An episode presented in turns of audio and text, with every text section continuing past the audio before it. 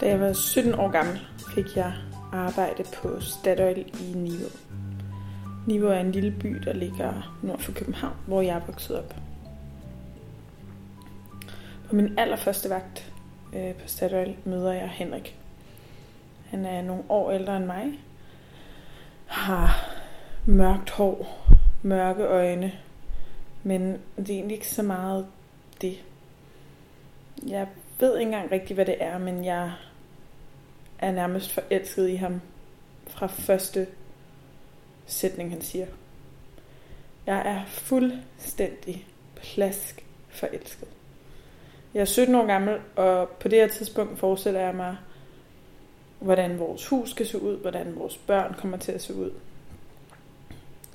Jeg kan slet ikke forestille mig andet, end at det her er det manden, jeg skal tilbringe resten af mit liv med.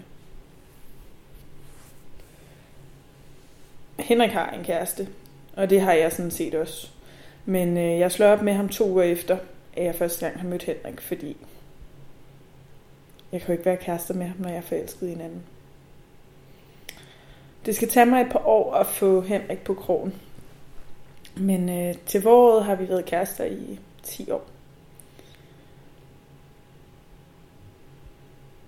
Da jeg var 17 år gammel og smadsforelsket, tænkte jeg overhovedet ikke på, at Henrik og mig på nogle tidspunkter skulle opleve hårde ting sammen. Skulle kæmpe sammen, fordi en af os var ramt af ulykke. Men der gik altså ikke lang tid, efter vi var blevet kærester, før min far første gang blev alvorligt syg. Det var mange måneder på hospitalet, efterfulgt af genoptræning. Og det var cirka et år inde i vores forhold, at jeg fandt mig selv siddende i min kærestes forældres køkken og græde. Altså, rigtig græde. Det var sindssygt grænseoverskridende, men jeg havde ikke nogen kontrol på det tidspunkt. Igen for snart to år siden blev min far syg. Det var sindssygt hårdt for mig, og jeg var virkelig ikke en særlig god kæreste. Og så ramte ulykken også desværre igen for et halvt års tid siden, hvor min far endnu engang blev syg. Med hvad der dertil følger. Når man er 17 år og sindssygt forelsket, så tænker man slet ikke over, at man på bare 10 år skal gennemgå hårde ting. At man, på, at man tre gange på bare 10 år skal være så sårbar og påvirket og ulykkelig sammen med en person, som man jo i virkeligheden bare er lykkelig sammen med. Da min far blev syg for et halvt år siden, var jeg jo dybt ulykkelig. Men jeg følte, at jeg kunne håndtere det på en bedre måde. Jeg følte, at jeg var mere i kontrol, end jeg tidligere havde været. Det viste sig, at det var jeg overhovedet ikke. Min kæreste så lige igennem mig. Så sidste weekend sad vi på vores køkkengulv og græd sammen med en flæskesteg i ovnen en time inden vi fik gæster til julemiddag. Vi græd, fordi min kæreste bad mig om bare at være ærlig. At være skrøbelig og være ked af det, hvis det var det, jeg havde brug for. At fortælle om, hvordan at han kunne hjælpe mig. Ikke hele tiden at prøve at være så stærk. Min sorg kom bare ud på andre måder. Så på trods af, at vi har været igennem det tre gange, så bliver det ikke lettere. Sorgen er ny og frisk hver eneste gang, den kommer.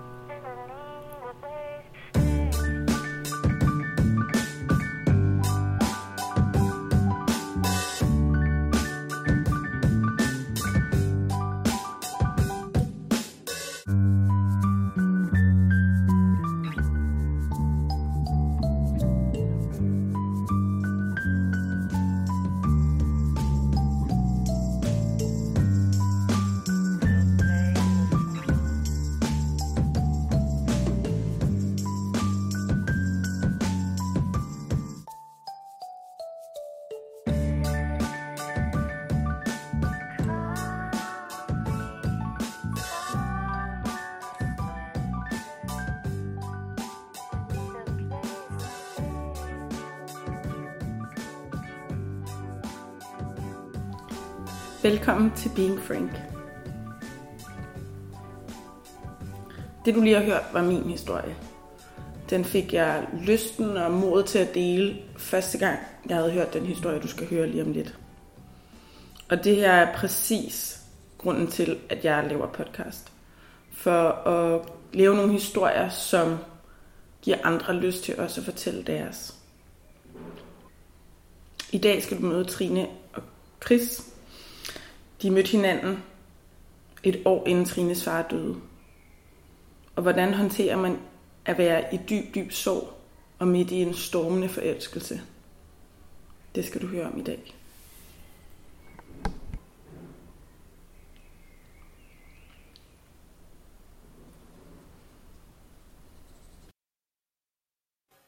Øh, det var nok fortsat at skulle være, for mig at se i hvert fald, en god kæreste for Christoffer. Mm. Samtidig med, at jeg havde min sorg at tage på af, så, øh, så jeg skulle prøve at være noget for mig selv, mm. og komme igennem det sværeste i mit liv. Men jeg blev også nødt til på en eller anden måde at holde mig op for hans skyld. Fordi han kunne ikke bare have sådan en blog, der bare lå på sofaen og havde ondt af mig selv. Øhm, og jeg ville, fordi vi ikke havde kendt hinanden i, vi havde været kæreste i et år, mm. så jeg var stadig ret optaget af, at han skulle synes, jeg, jeg var dejlig, og at jeg var glad og overskudsagtig, og, og forkælede ham, som jeg kunne lide at gøre. Så, så det var sådan, det var nok nogle krav, jeg satte op for mig selv. Det var ikke, fordi han, han gjorde det, men jeg var meget optaget af at være en, en god kæreste. Og det kunne faktisk godt være svært nogle gange, at jeg også skulle tage hensyn til, til ham, udover at tage hensyn til, hvad jeg selv kunne overkomme. Det her med, at fordi jeg var så ked af det, så var jeg meget optaget af, at han kom ud mm. og så sine venner også, og fik en pause fra mig og min sorg. Og tænkte, at det må også være for sindssygt nederen for ham at være kæreste med mig når jeg nu var så ked af det. Øh, så jeg lod ham bare tage ud med drengene øh, ret ofte. Selvom jeg sagtens skulle have brugt ham hjemme. Mm. Ja, for at få give ham lov til at trække vejret. Øh, men jeg trak jo ikke vejret fra min sorg. Altså jeg var jo i den hele tiden. Men jeg havde lidt en dårlig samvittighed over, at, at han også skulle være en del af min sorg. Fordi det var min mm. far, der døde, og det var jo ikke noget, han havde nogen aktier i. Øh, men det havde han jo, fordi han var min kæreste. Øh, så der var lidt en dårlig samvittighed der, som jeg så kompenserede for ved at bare lade ham tage ud selv, mm. når jeg godt kunne have brugt ham hjemme. Så for eksempel tog jeg med ham til Distortion, jeg tror det var to uger efter min far var død, fordi jeg ville ikke have, at han skulle synes, jeg var en kedelig kæreste. Og jeg havde det jo helt forfærdeligt over, at der var så mange mennesker, og jeg havde det så elendigt. Så der var også nogle ting, hvor jeg bagefter har tænkt, at må ikke han godt kunne have forstået, hvis mm. jeg var blevet hjemme. Og jeg tror, hvis vi havde været kærester i længere tid, så havde jeg også lavet det gå mere ud over ham måske. Så det var på godt og ondt, at det skete så hurtigt. Det sværeste var øh, nok at sætte mig ind i Trines sorg bagefter. Øh, op til kunne jeg heller ikke rigtig. Jeg har kun været med i, hvad var det, et år før han døde. Mm. Og de havde jo gået med det i 10 år. Og jeg kom ind, hvor det bare nærmest stak helt af. Ikke? Så jeg så ham gå ret meget ned ad bakke, ret stærkt i forhold til, at han måske er gået over de sidste 10 år. Så jeg synes, det var ret svært at, at sådan kapere. Så jeg prøvede bare at være der for Trine. Så hun i hvert fald kunne få lidt støtte fra mig. Øhm. Så ja, det var svært at begribe, hvad det egentlig var, de gik igennem. Det tror jeg faktisk godt for mig sent efter, hvad, hvad de tanker, de havde haft, øh, hvad det gik ud på. Jeg tror, det,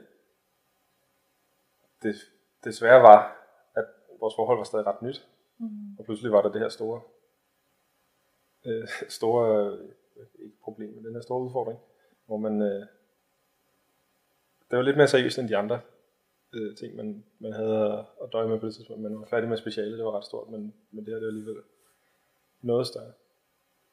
Og øh, jeg følte ikke, at der var ret mange af mine venner, der kunne sætte sig ind i det. Så når jeg snakkede med mine venner om det, så sådan, Trine havde mistet sin far. Nå ja, det havde det. Så snakker man hurtigt videre om noget andet. Ikke? Så jeg, jeg, havde, jeg havde ikke rigtig nogen kanal at komme ind med det. Andet end at snakke med Trine om det. Men Trine havde jo, du havde psykolog, og du havde din søster og din mor, og var rigtig mange, jeg kunne snakke om. Ikke? som alle sammen kendte Torgild. Der var ingen af mine venner, der havde mødt Torgild. Og der, når jeg snakkede med Trine dem om det, så var, så var, så var jeg jo ikke den højeste her givet. Nå, det er sådan, at Kristoffer, Torgild ikke er her mere. Øh, så, så på den måde, så ved jeg ikke. Men det synes jeg var lidt svært, at dem, dem jeg snakkede med dem, de havde det alle sammen hårdere end mig. Og dem, der havde det nemmere, de, de var ikke rigtige. Det havde det meget nemmere end mig. Hvad var du sådan bange for, der ville ske, hvis han, altså hvis du nu øh, ikke havde taget så meget hensyn til ham? Nok at skræmme ham væk med min kæmpe sorg, fordi det er jo virkelig, det er meget sårbart at gå igennem, også med en, som man kun har kendt i et år, hvor man stadig er ret optaget af at vise sig fra sin bedste side, og det kan man bare ikke. Så øh, det var også lidt fake it till you make it. Vi snakkede faktisk rigtig meget om det, mens vi var i det. Jeg gik til psykolog, og det blev ret naturligt. Noget vi talte meget om, det var, hvordan Christoffer og jeg skulle være i det sammen, og hvordan han skulle have en rolle. Øh, fordi jeg fortalte psykologen, at jeg tit ventede med at græde, så jeg kunne høre, at han var faldet i søvn. Og til jeg kunne høre, at han så afsted på arbejde om morgenen, og jeg sådan kunne høre døren lukke, så brød jeg bare helt sammen. Og så spurgte hun øh, sådan rimelig lige ud af landevejen, hvordan tror du, Christoffer ville have det, hvis, du, hvis, hvis han vidste, at du ventede øh, med at mhm. græde, til han ikke kunne høre det. Og så tænkte jeg, gud, ja, det kunne da egentlig godt være, at, at han godt ville kunne klare det og være der for mig. Og det måtte heller ikke være rart for ham, hvis han vidste, at jeg, sådan, at jeg ikke var rigtig glad, men fakede den. Så det hjalp rigtig meget til at, at pakke mine følelser lidt mere ud foran ham og bare sige, i dag er det en lortedag, men, eller første halvdel af dagen var god, men nu er jeg ked af det. Og, og så fik vi også talt om det her med, at han ikke skulle stresse over at finde på noget klogt at sige, når jeg var ked af det. Øh, for der er ikke noget klogt at sige, når man har mistet. Det er jo ikke noget med at få nogle råd, og så kommer man videre og får det bedre. Altså, det, er, det er noget lort, og sådan er det, og så bliver det lidt bedre med tiden. Så, så, så det tror jeg også tog rigtig meget af hans skulder og vide, at han skulle bare give mig et kram, når jeg var rigtig ked af det. Og det var helt fint. Han skulle ikke finde på nogle bevingede ord om livet og døden og kærlighed og sorg. Mm. Øh, det, det kunne jeg mærke, at det lettede ham meget. Jeg tror, han synes i, i starten, at det var rigtig svært at sige det rigtige. Plus at der har været situationer, som udefra set slet ikke har været relateret til min far, men jeg, hvor jeg knækket fuldstændig over det. Øhm, så, så det her med, at hvordan fanden skal man håndtere en, der kan krakelere midt i, hvad ved jeg, en fisketur, fordi der er et eller andet, der ikke spiller. Det synes jeg, der var nogle gange, hvor jeg godt kunne mærke, at Trine, hun var, der var et eller andet, der, der gik hende på, og jeg, var, jeg vidste godt, det var noget med, med hendes far, men, men typisk så viste det sig fra alle mulige andre ting. Så var der et eller andet, der gik. Jeg husker den der med, hvad var det, vores øh, stavblender. hvor Trine stod med stavblender ned et eller andet, der var alt for hårdt til den der stavblender. Der skulle være lidt mere vand i. Og så sagde jeg, Trine, det lyder ikke godt, fordi man kunne høre den knirkede og knagede og muligt. Og så Trine, Trine blev lidt sur, og så sagde så sker det ikke. Og så, så, så kom bare høre den kort slutte, fordi den var blevet oh, fuck. Og så havde vi lidt... Så gik der ikke lang tid, så, så begyndte jeg at græde, så kunne jeg godt se, at det var derfor, men det var bare... Der var ret mange gange, hvor det bare var lige var på grænsen, og lige meget hvad jeg sagde, så blev det bare, så blev det bare super. Det var det mindste ting, jeg ja. kunne sige, og det, det var svært. Det var svært at, at træde udenom de der faldgrupper, der var. Mm. Hvad synes du, I har lært af det? Eller sådan, hvordan har det påvirket jer og jeres forhold? Mm, jeg tror, vi kender hinanden bedre. Mm. Vi ved, hvornår at der er noget, der er overfladisk, og hvornår der er noget, der stikker lidt dybere. Så det synes jeg, vi er meget gode til at, mm. at tage med. Altså, jeg, jeg, vi er jo helt klart kommet tættere på hinanden. Og jeg har også sådan en evig taknemmelighed for, at han holdt det ud, og han var der. Og ikke bare for mig, men han lavede mad til min mor, som hun kunne lægge i fryseren og slå græs for hende. Og det er jo altså det mest rørende, man kan gøre. Så jeg har helt sikkert sådan en taknemmelighed. Og vi har fået en intimitet imellem os, som jeg ikke er sikker på, at vi ville have fået på samme måde. Fordi vi har set hinandens grimme sider mm. og har holdt ud selv når det var svært, og jeg skal mm. da også blankt indrømme, at nogle gange ville det have været nemmere bare at være mig i den sorg der, og kunne mm. gøre det, jeg havde brug for, og være i det alene. Hvorfor blev det så? Fordi jeg godt kunne mærke, at det var ham, og jeg tænkte, at det ville også være strengt, hvis det var nogle livsomstændigheder, mm. der skulle for hinanden. Så jeg var aldrig været i tvivl om, at det skulle være ham. Men det der med at skulle forklare nogen, hvad man har brug for, når man ikke rigtig ved det selv, mm. det kan godt være rigtig svært. Og skulle prøve at orkestrere et eller andet overskud til at være en sej kæreste for ham. Men man hænger ikke rigtig så meget sammen selv. Men vi er klart kommet tættere på hinanden. Og jeg har også tænkt, at, at det kan godt være, at vi, vi gik fra sådan en helt vild forelskelse til noget ret barsk hverdag. Men til gengæld tror jeg også, at den der forelskelse så måske blev tyndet, tyndet lidt ud, eller spredt ud over en, en længere tid. Så det var ikke bare vild forelskelse, og så hverdag. Det, vi kan godt stadig sådan være helt vilde med hinanden. Øh, og selvfølgelig er det i periode, ligesom med alt andet. Men, øh, men jeg har det lidt som om, at, det har, at vi har ophobet det og gemt det til tider, hvor der så var plads til det. Og jeg blev også helt høj på, at han kunne dedikere sig så meget til mig, når jeg ikke var den fedeste version af mig selv. Og så bliver man også venner oveni at være kærester, så jeg har aldrig blottet så meget af min sjæl til nogen før, som jeg har gjort til ham. Fordi jeg havde ikke noget valg. Men han er, han er virkelig blevet mod og voksen omkring det. Og, og har også lært rigtig meget om følelser. Og det synes jeg også har været ret spændende at se hans rejse i det. Mm. Øhm, han er virkelig blevet en, en mand af det også, tror jeg. Og så tror jeg, det har ved ham som sagt, at, at han, han, er, han gør nok ved bare at være der og lytte og ja, bare spørge om jeg er okay. Han, han var ret god til at finde ud af, at hver gang han spørger om jeg er okay, så siger jeg ja. Mm. Og så hvis han spørger, er du sikker? øh, og jeg siger ja igen, så spørger han altid en tredje gang, og så begynder jeg at græde. Og det ved han bare konsekvent, fordi jeg prøver sådan, ja, nu har jeg fint.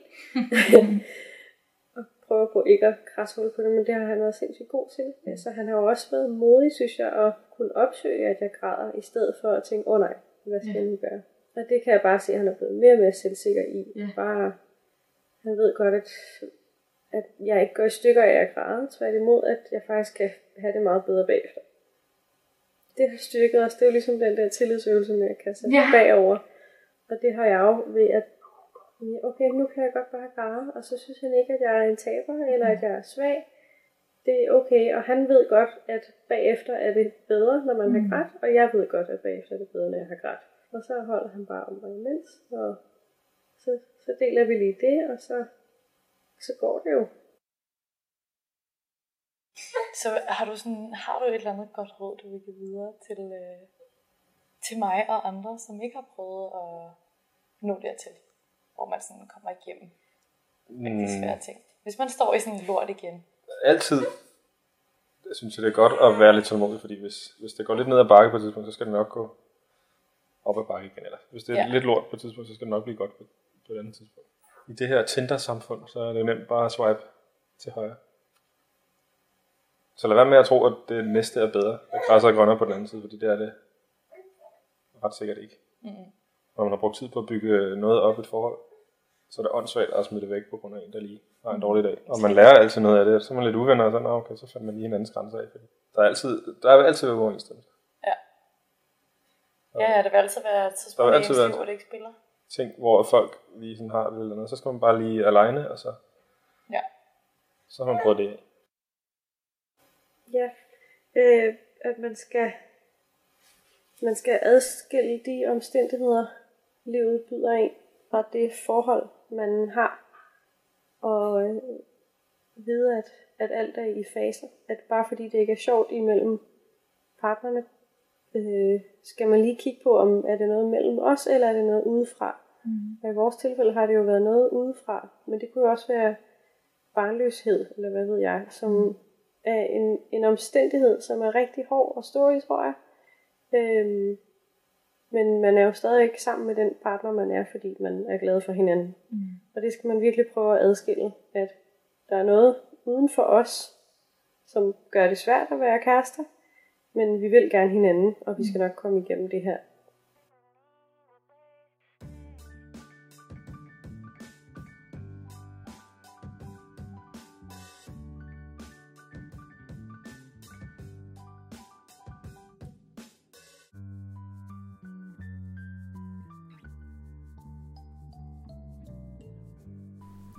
tusind, tusind tak til Trine og Chris for at dele den her historie med os. Jeg lyttede første gang til den i efteråret 2017. Øh, det var der, jeg optog den del, du lyttede til i starten. Og øh, selvom jeg har lyttet til deres samtale og deres ord igen og igen og igen, øh, rører det mig lige meget hver gang og giver mig samtidig en ro i, at når kærligheden er der, så kan man godt komme igennem de her ting. Så tusind, tusind tak, fordi at øh, I vil dele jeres historie. Hvis der er andre derude, der sidder med en lignende historie, så skriv til os. Del den på vores Facebook-side. Måske møder I andre, der går gennem det samme. Den her historie er optaget af Pernille Elers Hansen. Den er redigeret af jeg selv, Camilla Gilbro og Pernille Elers Hansen, og musikken er af Andrew Applepie. Og det her er Being Frank. Tak fordi du lyttede med.